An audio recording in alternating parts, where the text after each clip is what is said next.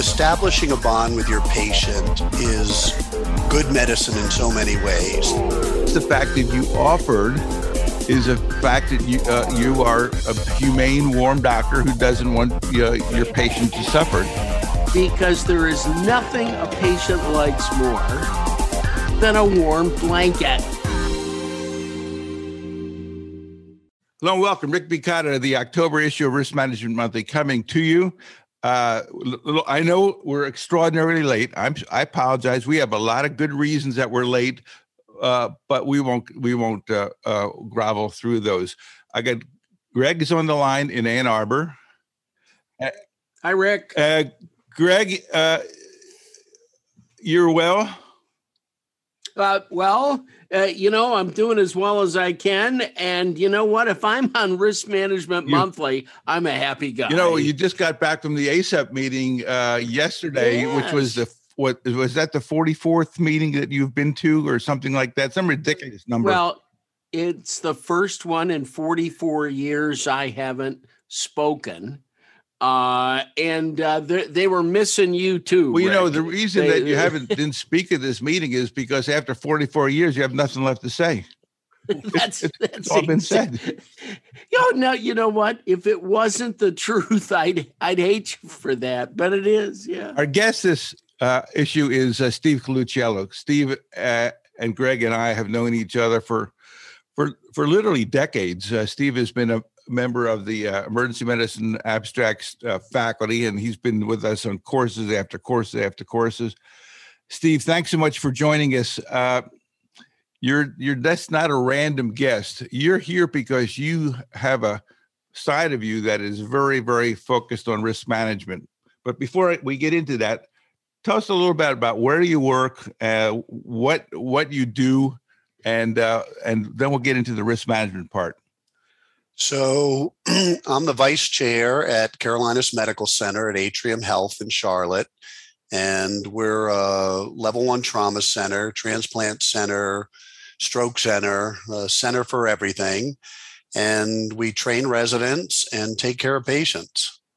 And you see over 100,000 patients a year at your uh, department. You are the sixth largest trauma center in the United States of America.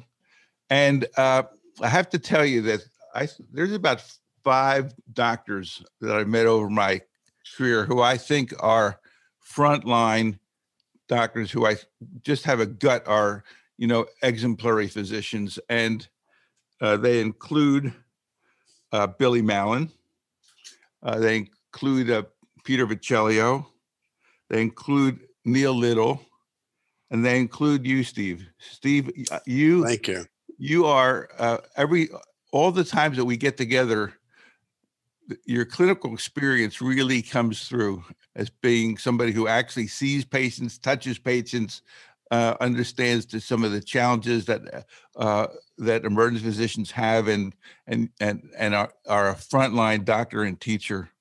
So i have the most respect for you. Now tell us a little bit about your risk management career. Well um, I've been interested in risk management when I got sued as a young doctor and wanted to learn more about the legal system and the med mal system. And um, I've been doing uh, case reviews for the last 30 years. I've reviewed about 600 med mal cases.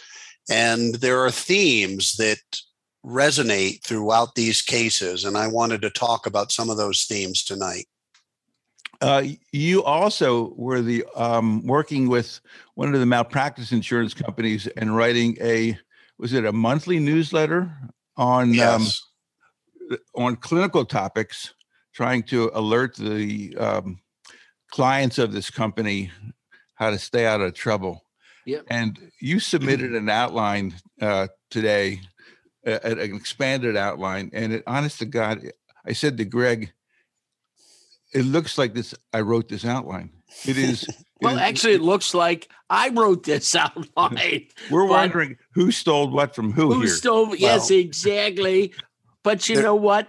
What it really means is, after a while, you don't have to be that smart to figure out what the patient is thinking, and if you're a chief of a department, you look for things in the people who work, who work for you because when they screw up, your life is miserable.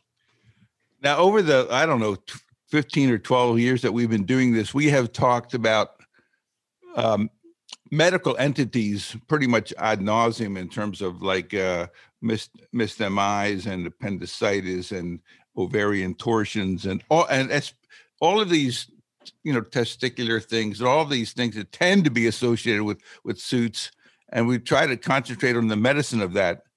But steve the, the uh, you started out with the other side of the equation. What is the expectation that you're going to have of the doctors in your department or the doctors that you're training when they when they get out in terms of how they behave not only in terms of their clinical knowledge but their knowledge on how to be and act like somebody who cares. So, and you want to start? Th- there's no question. Yes, I think that establishing a bond with your patient is good medicine in so many ways. Part of it is you learn why they're there, they come to trust you. And from a very selfish perspective, you enjoy medicine more. If you don't enjoy patients, then do something else because the headaches far outweigh the rewards in medicine if you don't if you can't reconnect and learn how to enjoy patient care. And so that's what i wanted to talk a little bit about. You know the primary care doctors have years to establish a relationship. We have seconds. So how can we do that in seconds? Well one of the first things is the social amenities. People in the ed are scared it's unfamiliar. And if we do familiar things, it can put them at ease. And the first thing is knock on the door. And if there's no door, shake the curtain and say, I'm coming in. But knock. And when you go in, I shake the hand of everybody in the room. Now, with COVID, I fist bump them. So now I go in, and the old ladies love the fist bump, but I fist bump everybody in the room. And again, during COVID, I know I need to apologize for the wait because waits went from minutes to hours, and sometimes it seems like days. So I'm sorry you had to wait.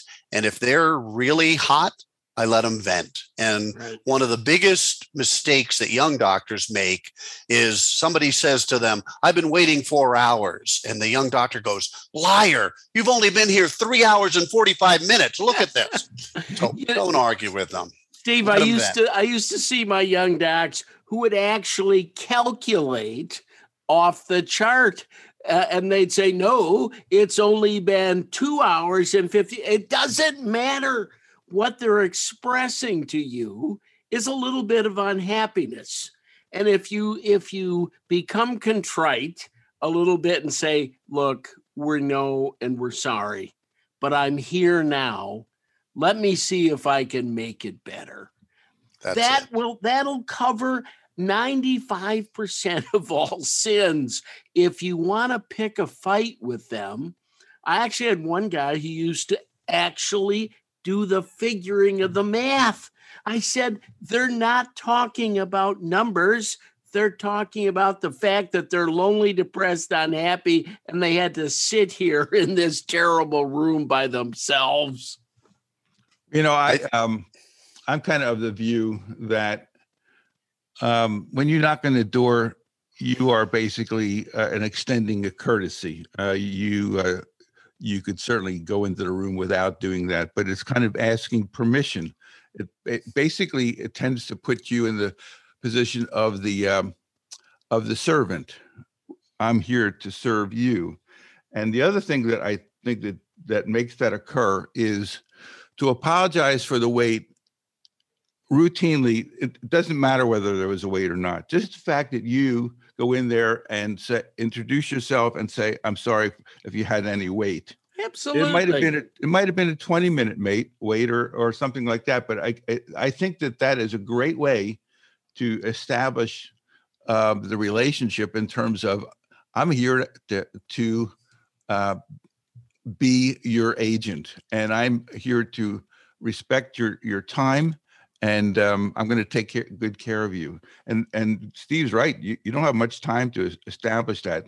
So like the uh, knock on the door, the fist bump, the um, introduction of yourself and whoever's with you. You may have a nurse with you or a PA with you. Uh, or you have a student with you, and I think that we brought, brought this up before. If you have a student with you, you have to introduce the student to the uh, people and uh, basically ask their permission to have the student get, be part of this uh, team that's going to be involved. And I think the patient respects you for that, that you've actually taken a moment to tell them there's going to be somebody else in the room. I, I, I think probably it was two or three people in my entire career where they were against it but at least it identified people for them. Yeah, Steve, you have residents and students and all kinds of people in your department. Is there any kind of a policy that basically says these folks need to be introduced and uh, and get the permission of the patient for them to be involved in their care? Well, they sign something at the very beginning, which I'm sure they don't read, which is this is a teaching hospital, there are residents here. But this talk that I'm giving to you, I give to all of my residents at the beginning of the year. And it's described as showtime is that medicine is a performance, and we need to put on a show for them that they'll remember. And the opening act has to be a good one Mm-hmm. So everybody gets introduced. There's nobody that's not part of the team. Um, when a nurse comes in with me, I manage up. I say, you know, you're lucky. You have the best nurse in the hospital. You got the fifth best doctor, but you got the best nurse. So right, exactly. And I used to uh, used to always uh, use the phrase that medicine is show business for ugly people. And if you if you don't understand that you're on stage and they're watching, you've made a huge mistake. I uh, I had one of the med students once who had every um, political button he could have on his jacket. and what I said was, why would you pick a fight with somebody for no reason? See, you don't know if they're a, a, a Democrat or a Republican or a socialist. Wear nothing except your white coat and your smile. Why would why would you go out of your way to piss people off? And you know, he never really thought about it that way. I said, I and of course he immediately got into, well, I have a right. I said, in this room, in this hospital, yes, you have rights, but think about your patients a little bit. Why would you upset somebody for no reason? Yeah, I'd agree. So, so the idea is, and Greg, you've always st- stressed it, and and Steve just did it again. It's the big opening, right? It's the right. big opening, and and uh, this talk, uh, Steve, is clearly. Um, many people never get it, and and they think that the job is to make the diagnosis, and um, that's just, that's, that's just the least part of, of, the job. Yeah. yes. And the well, other part of this job is is you got to learn to do this stuff and you got to make it part of your routine so that people say geez that's a, do you have a private practice uh, it, that's their way of saying I, I, like you and i'd like you to be my doctor which is kind of like the ultimate compliment. Neil yes. little once said it this way he said you never get a second chance to make a first impression. And and whatever it is that you do to initially start that communication is how they're going to think about you and you might as well get off on the right foot mm-hmm. because half the time we don't have the exact diagnosis when they leave and the last thing you want is somebody who's mad about something else you did well, you know, it's often they come in with a chip on their shoulder because the the uh, initial experience has been so cold, and they had to basically wait and uh, you know the, uh, give all this information here, kind of thing, and the the uh, that somebody's got the you know as the world turns on the uh, TV and they they don't want to watch that kind of thing. They want Oprah. So, yes. um, Steve, you had, as you move down your list, uh, you had you definitely had the uh, thing that everybody talks about regarding sitting down, but but you have to have it, something to sit on. Something right. I was in an ER recently. I looked around. There, there was nothing to sit on. Right. Well, I, I, we just got our satisfaction scores back, and like everybody post COVID, during COVID, they've plummeted. And common complaints is doctors didn't spend enough time with me. Yes. Doctors didn't listen. Doctors didn't talk to me. And there have been about five studies on just sitting down. They videotaped whether the doctor sat and whether they didn't, whether they put a stool in the room or whether they didn't. And patient satisfaction in communication, time spent, doctors listen, doctors care, went up 10 points minimum in each of those when the doctor or provider sat. Some so of those simple. studies, some of those studies go back years and nothing's changed. As soon as you become, as we used to point out, when you sit down, you're actually putting yourself slightly below the patient, which is the correct relationship. They're the boss guy. If you sit down, you're not sort of lording over them, you know, uh, next to the bed. So I'm a huge believer that a chair, even first of all, I'm old. And if you get to sit down for a minute or two, that's good but the actual amount of time doesn't matter. It's the fact that you were off your feet. And um, some people believe that when you're off your feet, you're on their case. And I like that. Well, and the time perceived in one study, the time they asked the patients, how long did the doctor spend with you? And they overestimated by a factor of three when the provider was sitting. Of course. So easy.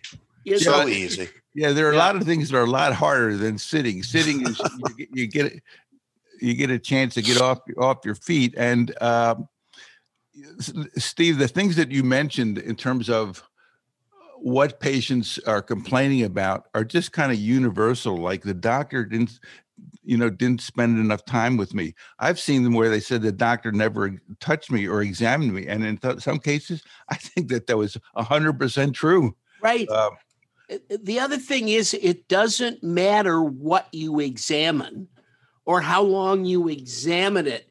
They remember if you touched, if you looked, if you pulled out a stethoscope.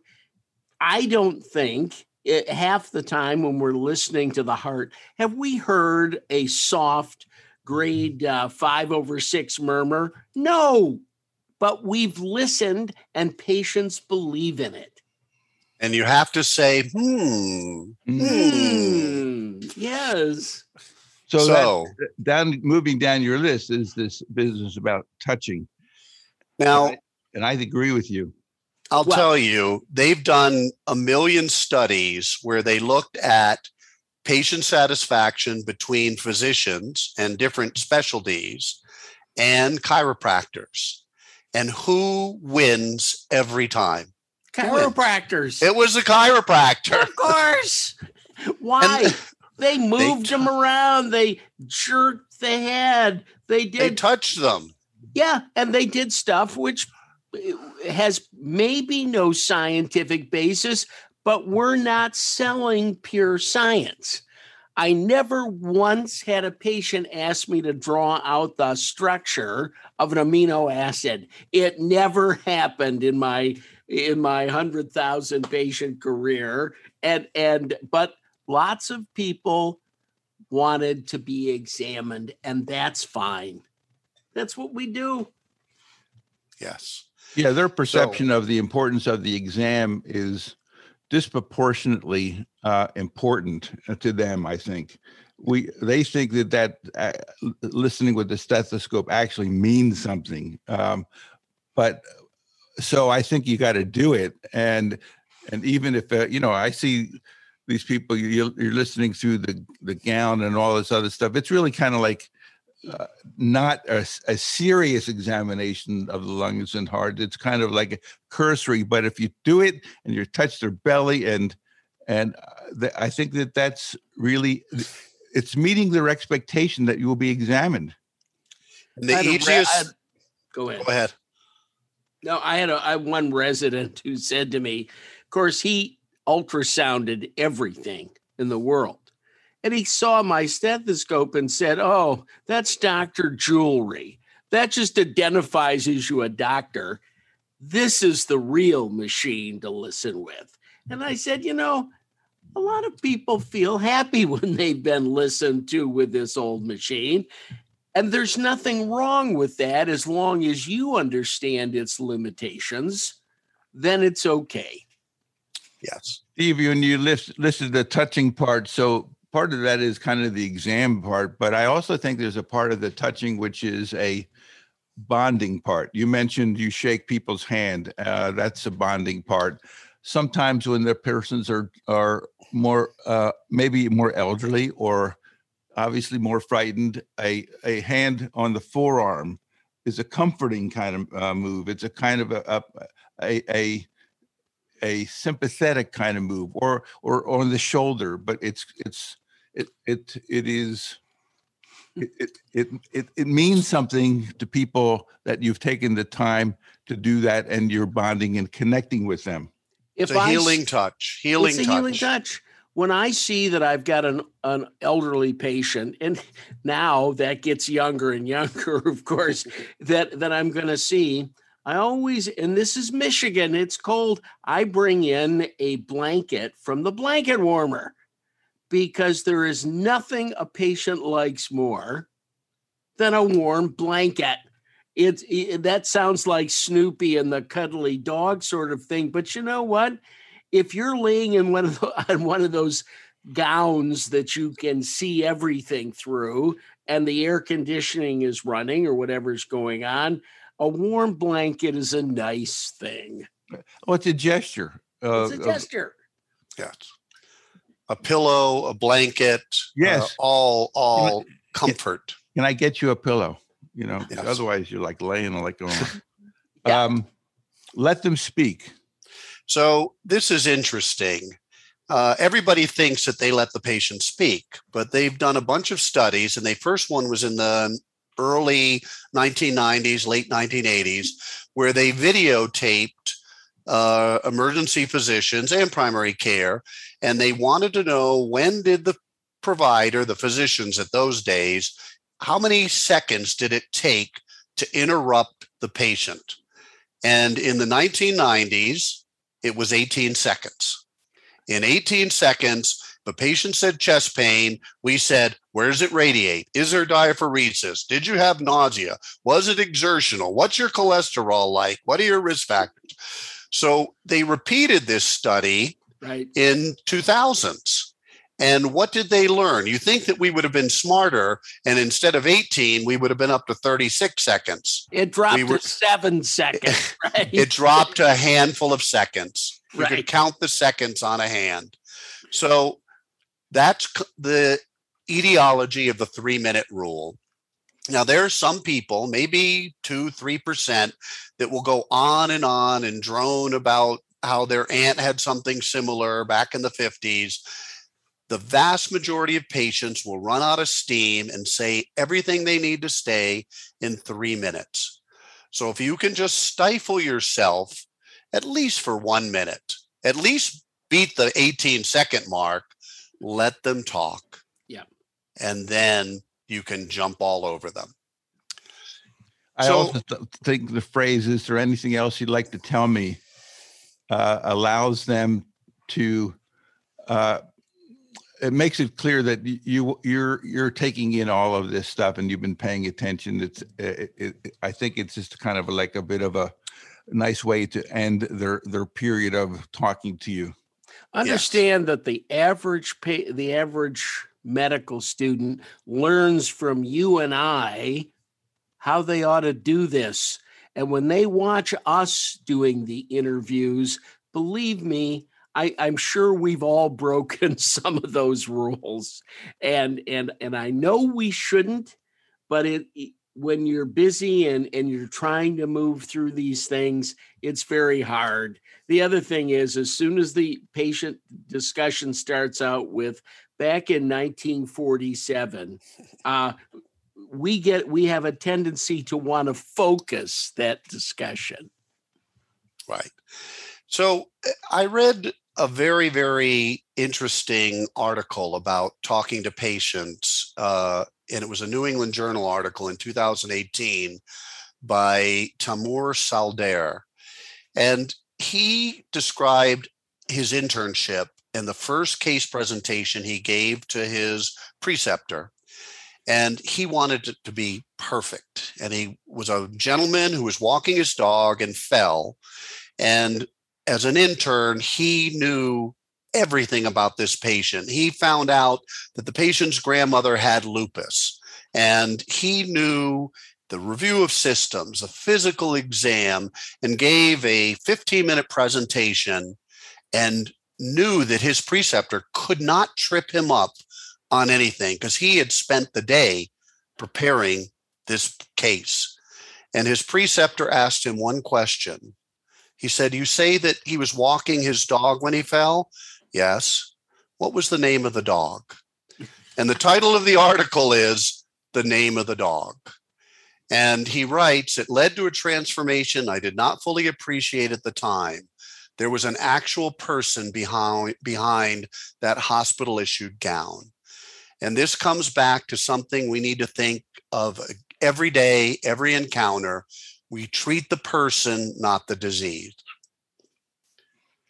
So it, it gets very easy to say the, uh, the, the diabetic in room three, and that kind of helps in re, reinforce something that should not be reinforced. The, um, but it but it's you see it all the time, and so it's like monkey see, monkey do. And these young doctors basically are watching the senior doctors in terms of how they behave. And if uh, they behave in the way we're we're we're asking them to behave, we also think it's it's really important in terms of exactly as you said, Steve. You will enjoy what you're doing better when you appreciate these people who have family, friends, histories uh, of of things that they've accomplished and and hopes and dreams kind of thing rather than it's it's a broken hip in room room four yep. um, here in the here in the mid here in the midwest we see lots of people from farms and that so and they'll have an argo seed hat on that and if you just ask them one question about what are you planting this year or this that or another thing all of a sudden they feel more comfortable talking to you. I learned a little bit about no till technique in preparing the ground uh, because one of my injured patients off his tractor. But you know what? I used that with other people who had farm uh, insignias on them. They all wanted to talk about, and they couldn't believe a doctor actually knew about no-till farming, and and something like that can sometimes pave the way. Exactly. Estimated weights. Now, when you go to Disney World, the Disney World's the master of the wait. They are and if the you master. and if you see a sign that says 15 minute wait to Space Mountain, is it ever 20 minutes? Never. It is never more than the estimated wait time. And it's usually 30% less because they know you start getting anxious. So, under promise and over deliver. And this is the biggest thing with corporations and administration with us. They overpromise and underdeliver, and that pisses the shit out of us. We hate it Yes. because we feel we've been lied to. Yeah, but So- that's not true of this business. That's true of everybody who's actually in business. And you know, we I know some of the young docs don't want to hear the term business, But when people come in and spend their money, they'd like to have expectations that are met. Eh, what a strange world. They'd actually expect to get something. I I always overestimate how long I think it will be so that they're always pleased. You're the hero. If you're, I multiply times three. So if I say the CAT scan's going to be two hours and it's one hour, I'm the hero. But if it's four hours, I'm the goat. Right. So always multiply times three. Right. And then this is what one thing I learned from Greg very early on can I get you anything for pain? Now, that does not mean how about 50 of IV Dilaudid? It may be a pillow. It may be an ice pack. It may be a splint. It may be a Tylenol. It may be aromatherapy in some EDs, music therapy, local anesthetic. But can I get you anything for pain? That's a, also that that's kind of equivalent uh, to uh, the, the uh, I'm sorry for the wait.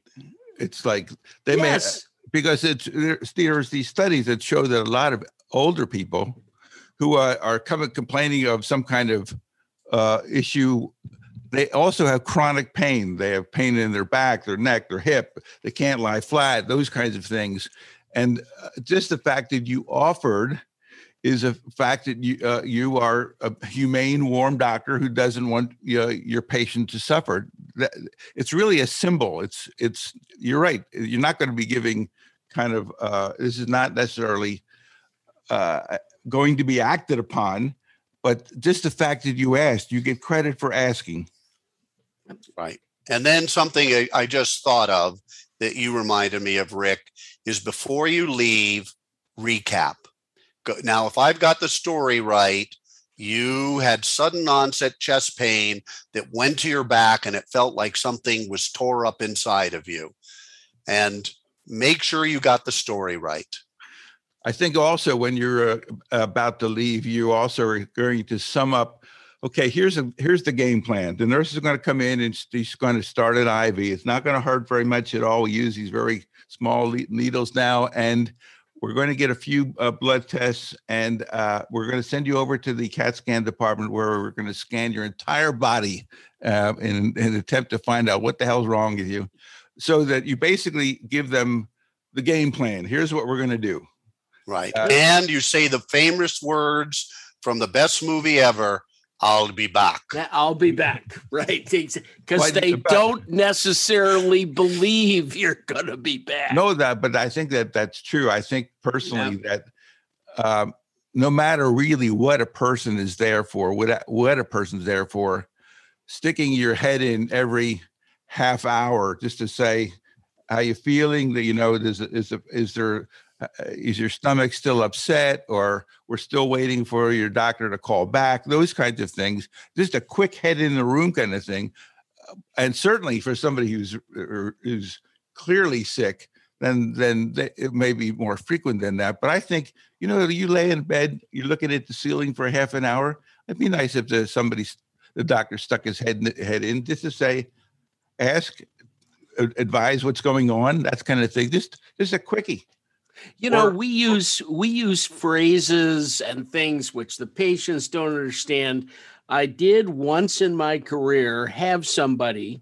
We say, "Is this terrible chest pain? Is this like an elephant sitting on your chest?" Well, I did have a professor of mechanical engineering from the university who had been a mahout in India as a child, and he raised a baby elephant which rolled on him and essentially sat on his chest. I had to ask the question Is this pain like the elephant sitting on your chest? And, and, and he says, Oh no, elephant, much worse. And so I said, Listen, you're the only guy I've ever had who actually had an elephant sit on his chest. I, I actually did have someone who had an elephant sit on his chest, but he wasn't talking. so So, Rick, that pretty much finished. We're going to talk about discharges and going back and wrapping things up a little later. But I wanted to switch gears a little bit now and talk about thinking about thinking. So, they say that everything you learn in medical school, about 50% of it will be proven wrong in the first five years after you leave. I mean, that's the pace of medical, maybe not anatomy, but uh, the drugs and our understanding of disease and therapy, much of it is wrong and much of it will be supplanted well before you retire. But there's certain things about thinking, which are biases, which are errors in thinking, we need to be aware of and consider whenever we have a repeat visit, whenever we have a failure, whenever we have an M&M come up, why did this happen? Was it lack of knowledge or was it something else? So the first thing that emergency physicians do, and I say this to all my off-service residents who give me this long differential diagnosis and Tsutsugamushi disease is right. first on the list. I say, let's let's keep this simple. I'm a I'm a simple country doc. When you tell me a differential diagnosis, I want worst first. So I don't want to know what's most likely. I want to know what's worse. You look like you're gonna about to say something, Greg. No, I would always tell the residents what's going to kill them because exactly. for several reasons. It's worse for the patient and for you as the guy who's got to give testimony in court on this deal, they'd like to know that you thought about the worst thing that could happen to this guy. Exactly. Now, you don't have to test for everything. 99% can be eliminated by history and physical. So even though somebody may have a high fever and their eyes are red, that doesn't mean they have Ebola. If right. they haven't been to the Congo, they probably don't have Ebola. So, but at least think with chest pain, with headache, with back pain, what's the worst per- thing this person can have? And then in your mind, rule it out almost always by history and physical, but sometimes by lab imaging, etc. And then everybody needs to be aware of their biases. And the study of bias, go on Google and do images and bias, and you'll see pictures, and you'll see a picture of an anchor. And that's the anchoring bias, which is the most dangerous thing in medicine, which is a diagnosis. Right. So somebody comes in and they have a diagnosis, then you stop thinking. And when you practice medicine, you see anchoring all the time, even from the triage nurses. So when a nurse sends an abdominal pain or a vomiting patient to fast track, you treat them differently than if you were in the acute care area because they're a triage code four and you're not thinking of triage code one diagnoses. We all get into this it, simply because we're changing shift and somebody says, well, you know, make sure you check on the abdominal pain. In fact, you've forgotten to ask because you didn't ask the questions, because you didn't take the history. You forget that he also fell off the back of a truck and has a broken leg, has this, has that. Well, I, I've been there, and it and what you realize, you look stupid even to yourself that you accepted the terms given to you. Yeah just kind of kind of look at this guy in there if you get a chance. That's not the same as having examined a patient. And what i used to do is tell the next guy on i've sent some labs i've done this but i have not worked them up. Because if you haven't really gone through the history and done it right you don't know the patient. Well, we're going to cover that in, in, more depth at the at the end. Um, this these biases, they're you know I the, the I've seen where there's 10, 15, every everybody incorporation bias, like uh, that's not there, Steve. Have you heard of incorporation bias, or is that like a, a uh, is that well? There's of- that might be confirmation bias. Is that we hear what we want to hear? Yeah. So if we think that they have gastroenteritis, oh, do you have diarrhea? Yes, I have diarrhea. Well, we don't ask do they have vomiting or if they don't have vomiting we just ignore the fact that they're not vomiting concentrate on the diarrhea and call it gastroenteritis mm. so then there's also authority bias so we have somebody say well this patient has this diagnosis and because they're the authority again we stop thinking and we see that all the time in a teaching institute all of us are fallible Yes, because they were worked up by the chief of gastroenterology who says it's this. You know what? They can be wrong like all the rest of us. And sometimes the patient has the right to your independent thoughts on the situation. Not that you would trash or say anything bad about anyone else, but you know what? Disease changes.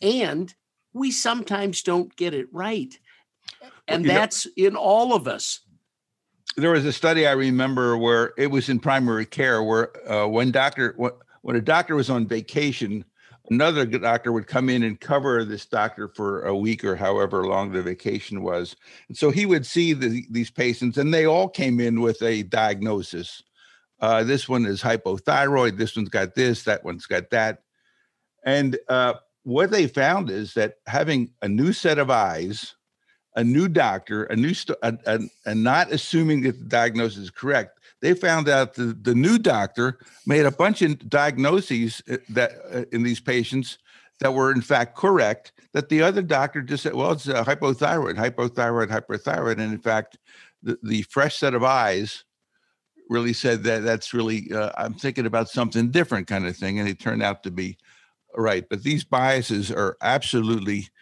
um, troublemaking. I, I saw a case recently where uh, a younger person came in with uh, some chest pain, and uh, they they pretty much ruled out a myocardial infarction. They had gotten a bunch of troponin serially and all that, and EKGs were uh, unremarkable. Yet the person still had this pain, and then they did uh, uh, D dimer, and you know that was that was negative. So they thought maybe it was uh, maybe that was a PE kind of thing, and th- they just kind of said, "Well, we can't send this person home because they're having this persisting pain." And uh, they sa- said, Let, let's just admit them. And, you know, and they sent him to the floor. And as they got to the floor, the patient arrested uh, with his uh, dissection. And getting back to what you said, Steve, you got to think of the worst first. Well, in the chest, the the worst first are uh, myocardial infarction, PE, and dissection. And certainly, dissection is the least frequent uh, that you're going to see. So you may not think of that routinely at all, but it is part of the worst first things.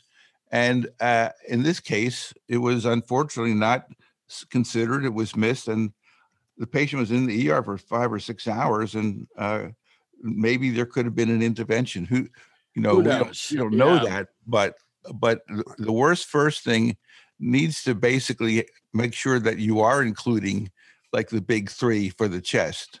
Exactly. We, we all get into this idea that we're somehow less of of the great doc if we say, you know, I don't know. I may have to bring them in and watch them. And when I look back over my career, the number of times I did that, about half the time, it was the right thing to do. Did a well, few Greg, people, yeah. did a few people get admitted that maybe shouldn't have? And do they give, you know, and somebody up on the medicine floor always gives you shit. Like, like, see, the air, the oxygen concentration up on those floors is so high, and they can always, after four days, figure it out. Um, they got to give us a break sometimes. Well, you know, say, look, admit this one. Having observation units now basically kind of allows you to get away from this. I got to decide in or out. Now there's a lateral that you can do yes. to help you out. Right. And what Greg was hinting at is the issue of ego, which is the next thing I wanted to bring up in medicine. And uh, I would recommend people do a Google image search on the Dunning Kruger effect. And it is a graph of how confident you are on the x axis, and y is how competent you are. So, confidence versus competence. And when you start out in medicine, you have a lot of confidence misplaced and you know nothing and you're on Mount Stupid. and then you fall from Mount Stupid because you start making mistakes and people start suffering and you realize you don't really know much at all. And that's the valley of despair. And over time and with experience, you become more enlightened, more confident, and more competent until you reach a plateau. But I wanted to talk about an older doctor. We know about younger doctors in Mount Stupid. There's the hill of hubris that yeah. happens with older doctors. And we think we're we've been doing this for 30 years. We're at the top of our game. And in an instant, we think we see the guy with alcohol intoxication, he's drunk. We see the guy with uh, diabetes, so he has too high or too low. And in the subdural, we miss it in the alcoholic because we're so sure this is another time he's drunk again and the patient suffers. Yeah, so the great danger is let him sleep it off. Right. And we'll look at him in four or six hours. Well, you don't have to look at him in four or six hours because he's arrested by then. Right. The the the worrisome thing is the quiet drunk, not the noisy drunk. Yes. Yes. And then the the final coup de grace is you come in the next day and they say, "Remember that patient? the words the ER doc never wants to hear. Never wants to hear. Right. Remember that patient." Yeah, well, I um, do think that some time for contemplation about uh, our sources of bias. Uh, some people have will acknowledge some of their biases. Like I must admit, I flunked Gypsy um, I had a hard time seeing gypsies. Um, they kind of pushed my buttons, and um, it was like, well, since I was the only doctor in the department, it was like, well, you got to go see the gypsies. And um, I basically, in my case, I knew I haven't had an issue, but but I think there are other times when people have issues that they that they are kind of oblivious to. So I I think Steve, you're right that this is some contemplation of your of you as a clinician, as a diagnostician, um, the uh, uh, the areas where you can where it's known that physicians make mistakes. Um, there, the, if if you're aware of these kinds of things like anchoring bias and such, then you are more likely, I think, to avoid them and the traps associated with them. I, one of the things I like to teach the residents was make that sit down and make a list of those things and those personality things that really make you mad. Now, whenever any one of those patients is there, excuse yourself and go out and think for two minutes. Am I giving this patient the kind of care they uh, deserve? I have at least twice in my career asked another doctor to see a patient because they'd made me so, because they brought up so many feelings I didn't like. Now, am I proud of myself for that? No, but I'm glad they got to see another doctor uh, because we're just we're just folks, and sometimes we do things that aren't necessarily good. Yeah, know know where your buttons are. Know Very where the important because everybody knows how to push your buttons. You know, the drug seeking patient, the the nurse who wants you to pay attention. You know, there's always a nurse who actually is an MD PhD on the side uh, and if you don't think they can't push your button occasionally, you you you don't understand your own personality structure. So, changing gears once again, I want to talk about something that is so important and so underappreciated in the medical record, and that are vital signs. And, you know, why are they called vital signs? Well, for I a think, reason. Yes. they, you know, from uh, history, they are vital, meaning signs of life. But for malpractice, they are vital, and we better pay attention to them. And we better attention pay attention to which direction they're going. So we all know blood pressure, heart rate, pulse oximetry, respiratory rate, temperature, pain, if you want to call that a vital sign. But I want you to think, or the listeners to think about some other vital signs that are simple but crucial. And that one of them is the shock index. So if you take everybody's heart rate divided by their systolic blood pressure, that's a shock index. And it's usually point below 0.7, almost always below 0.8.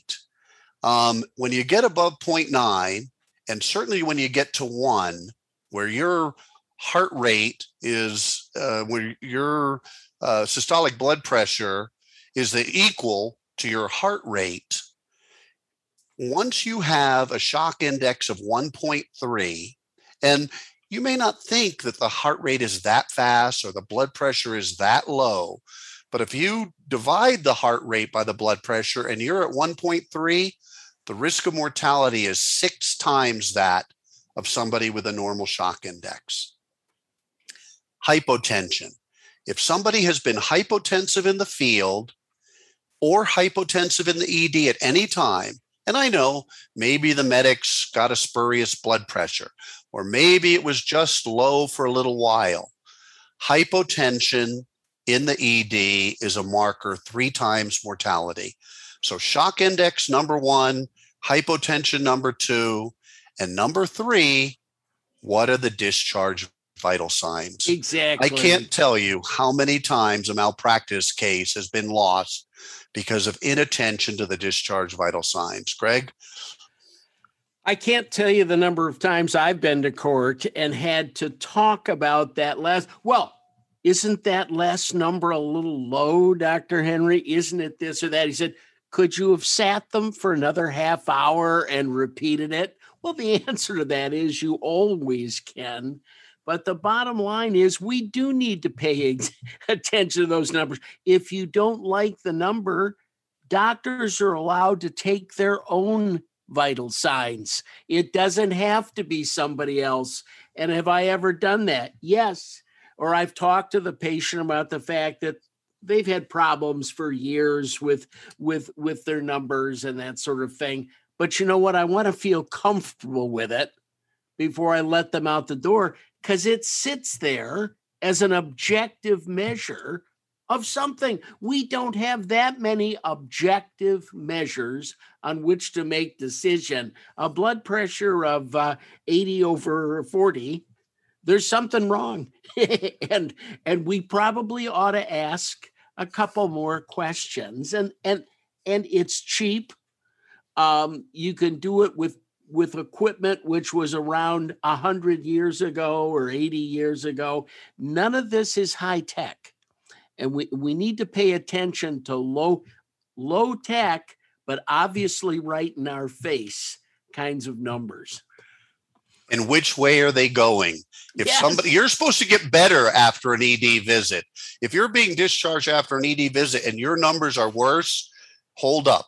Hold What's on. going on here? Yeah. one of the other things is is that um, these numbers are are not subjective. Uh, a hundred point four is a fever, and uh, basically, if you don't recognize that as a fever, and you, you get into uh, medical legal trouble, it, w- you don't need a lot of expert testimony to say yes, that that's the definition of a fever, or a, a heart rate over a hundred is is is a tachycardia. You know, there, these there there are these numbers which are black and white. This is an abnormal number. Can you explain that number? Yes, I can. Uh, is it is it a, a bad problem that has caused that number? No, it isn't. And I feel comfortable that that patient can go home, et cetera, et cetera. But you need to know the numbers or or the or the numbers may come back and bite you because uh, a set of vital signs was taken. You weren't aware of them at the uh, prior to discharge of the patient.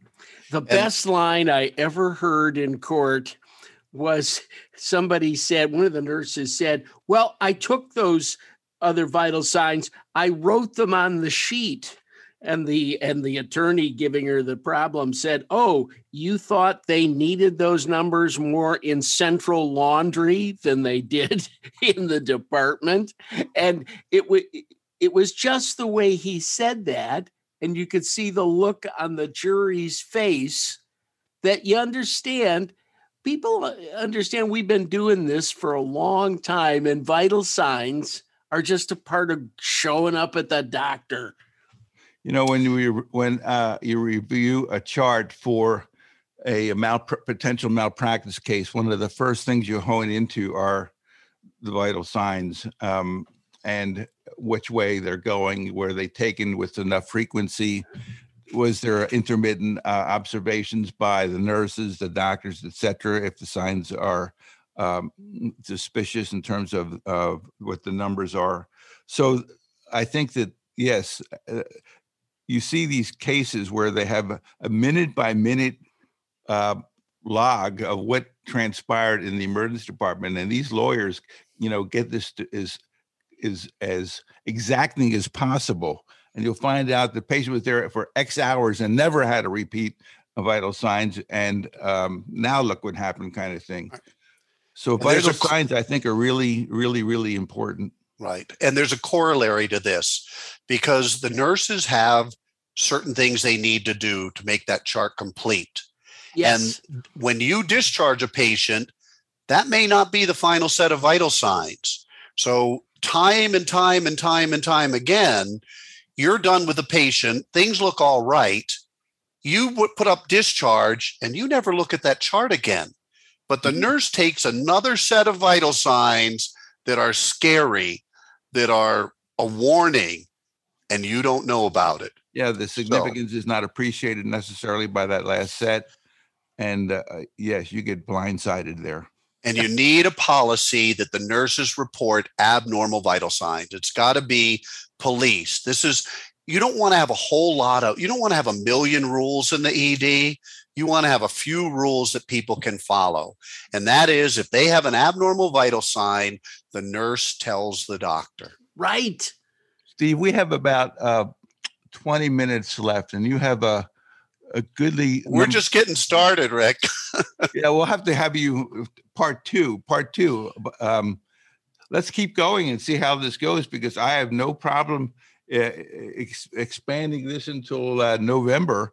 Uh, I think that, frankly, this is where it's at. We've we've really talked a lot about the the we can come together again to to to expand this if we want. There's there's no rule that says we can't do another um, another issue.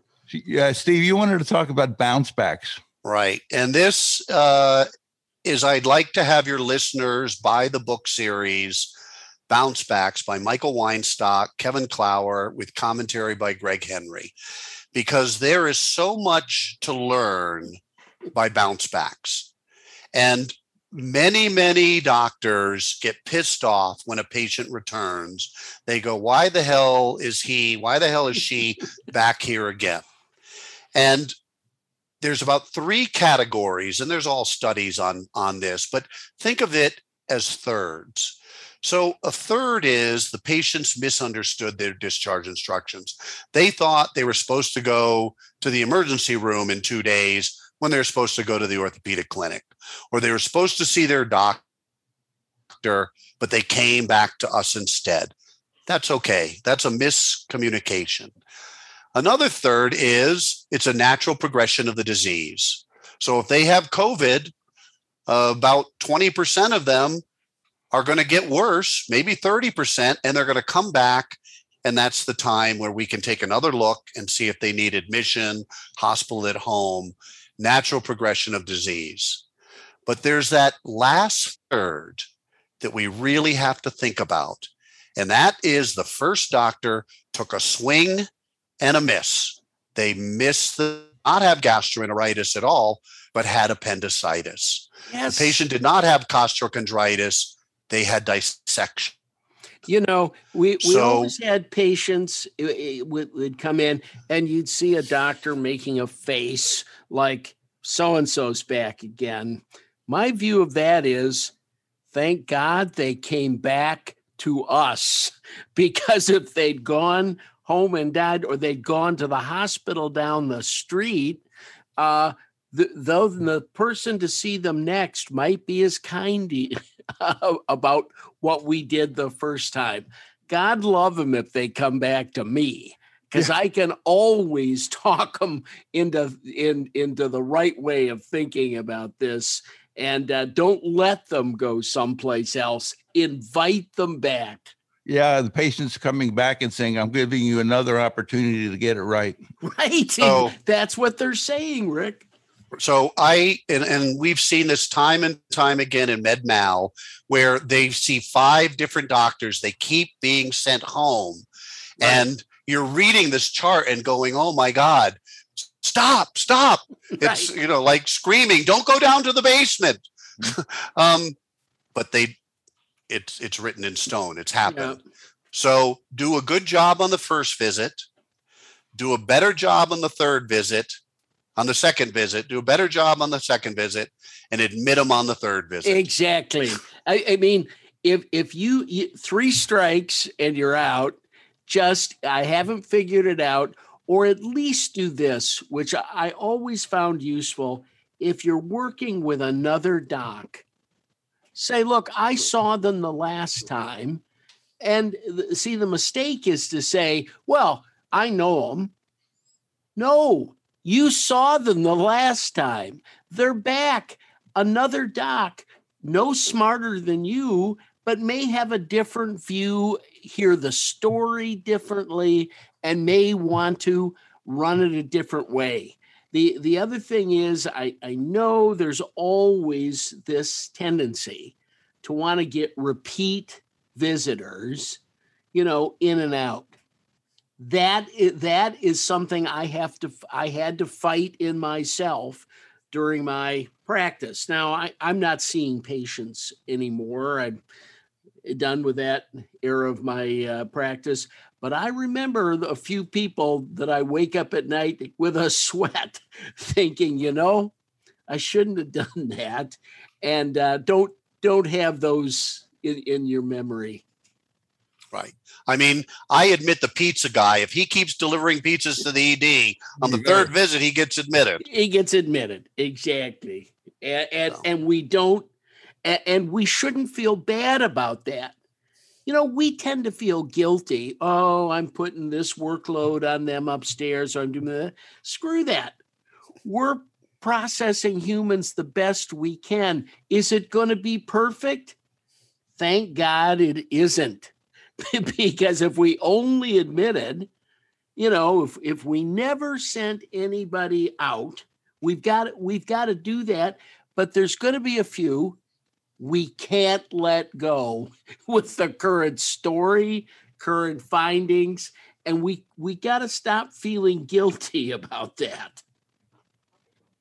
We have to think what was missed. What, was, missed. Yep, exactly.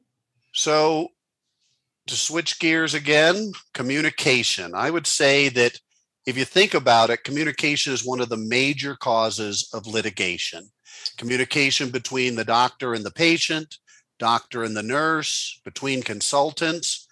But there's one episode of high risk communication or multiple episodes that happen three times a day in every ED, sometimes twice a day, Yep, and that's the handoff. change your shift. Handoffs, handoffs are responsible for about a third of emergency medicine litigation.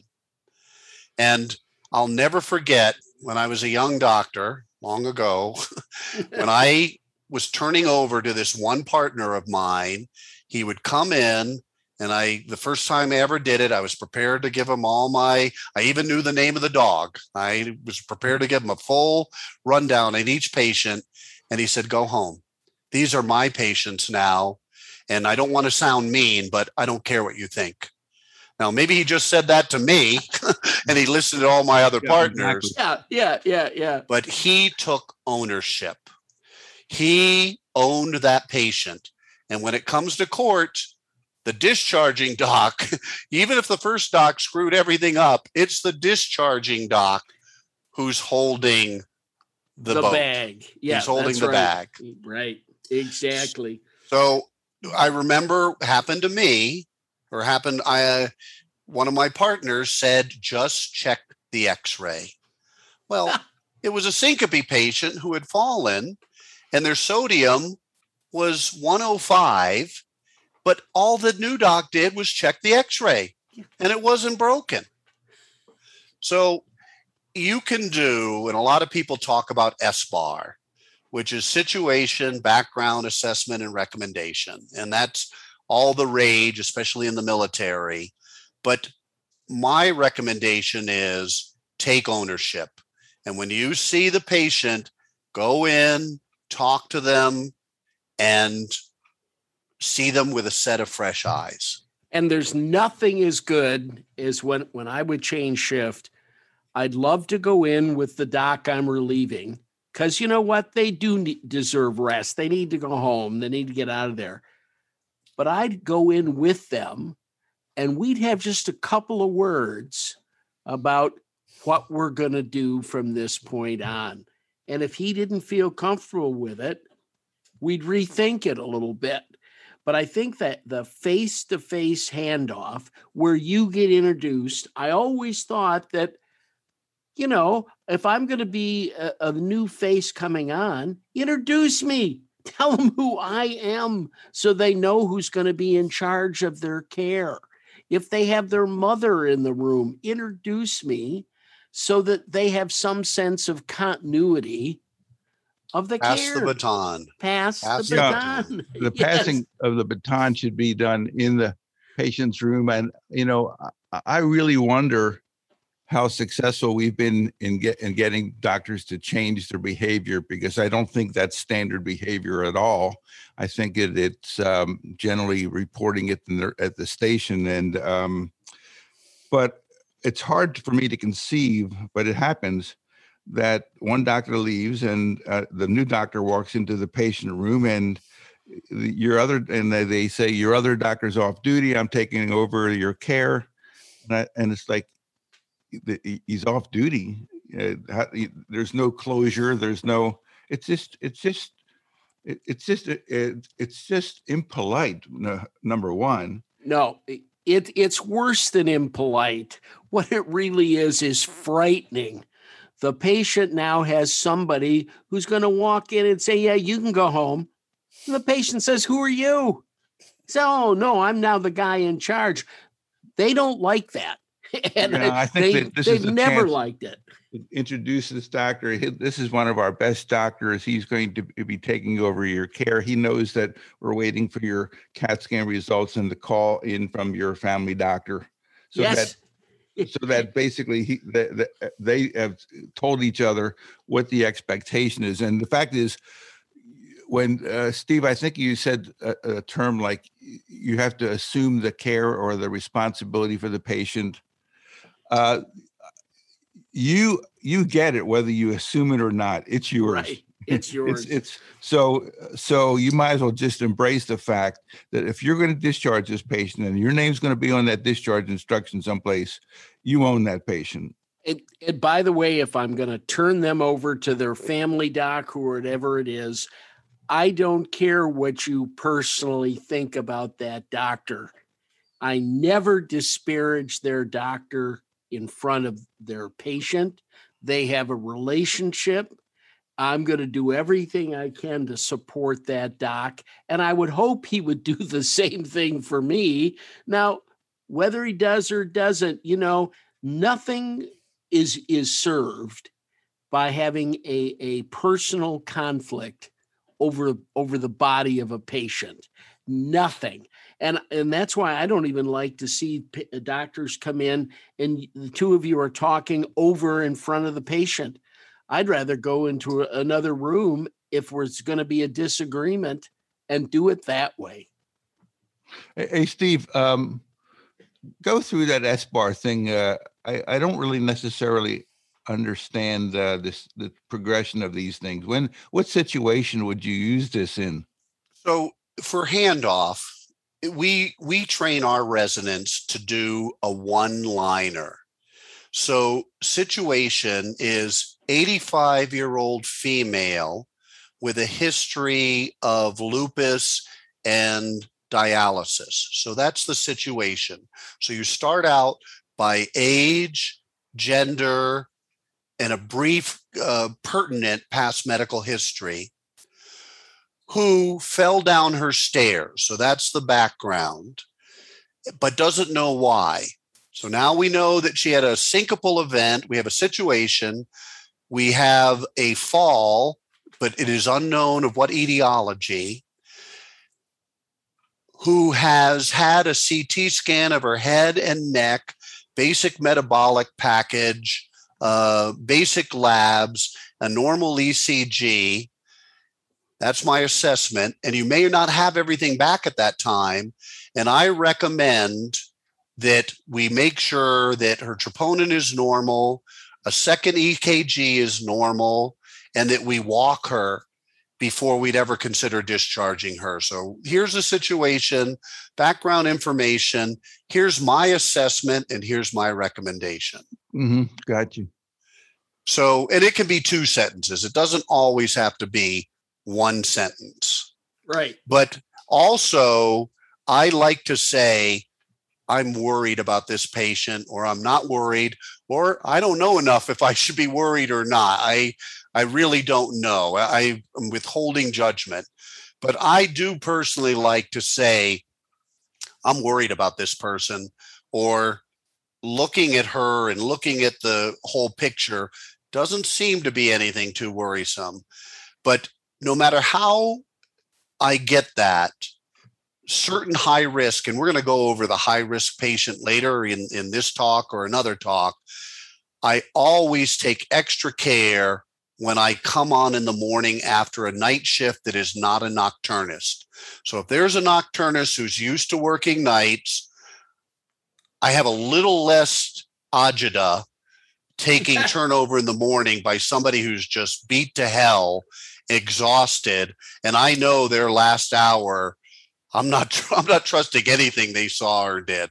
Right. So that's a high risk situation. Oh, that's is an coming on at point. night. I've never heard that before in terms of the doctor who's coming on, who who was on before you, and how it may view your uh, assessment of the patients. Uh, and you need to decrease handoffs.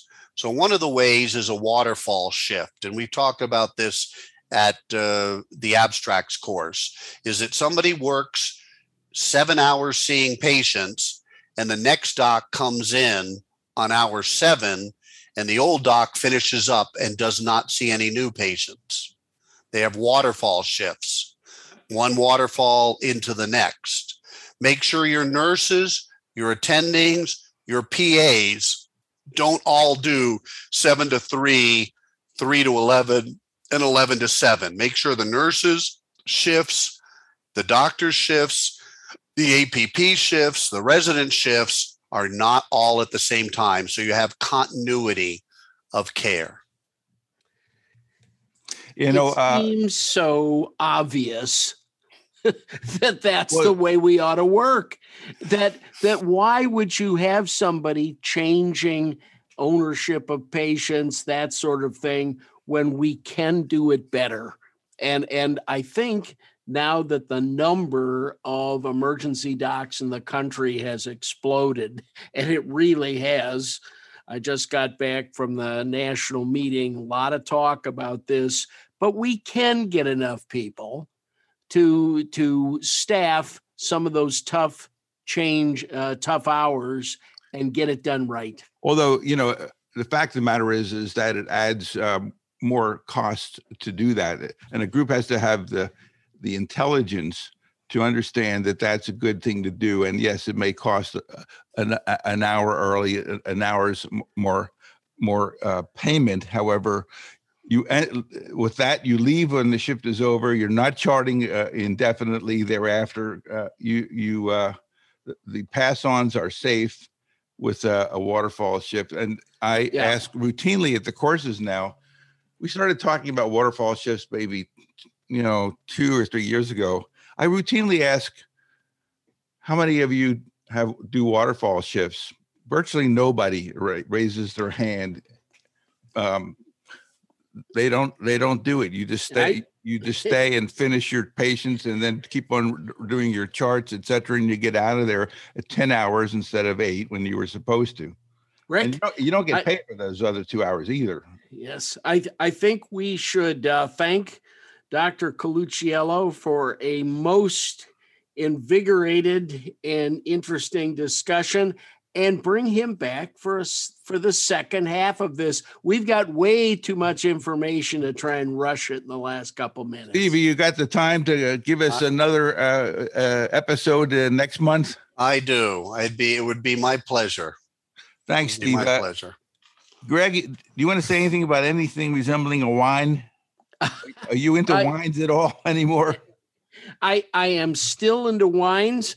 Uh, and uh, but but uh, I'm going to pass uh, this month. I do, however, I do, however, have have uh, because of my downsizing and changing houses and getting things.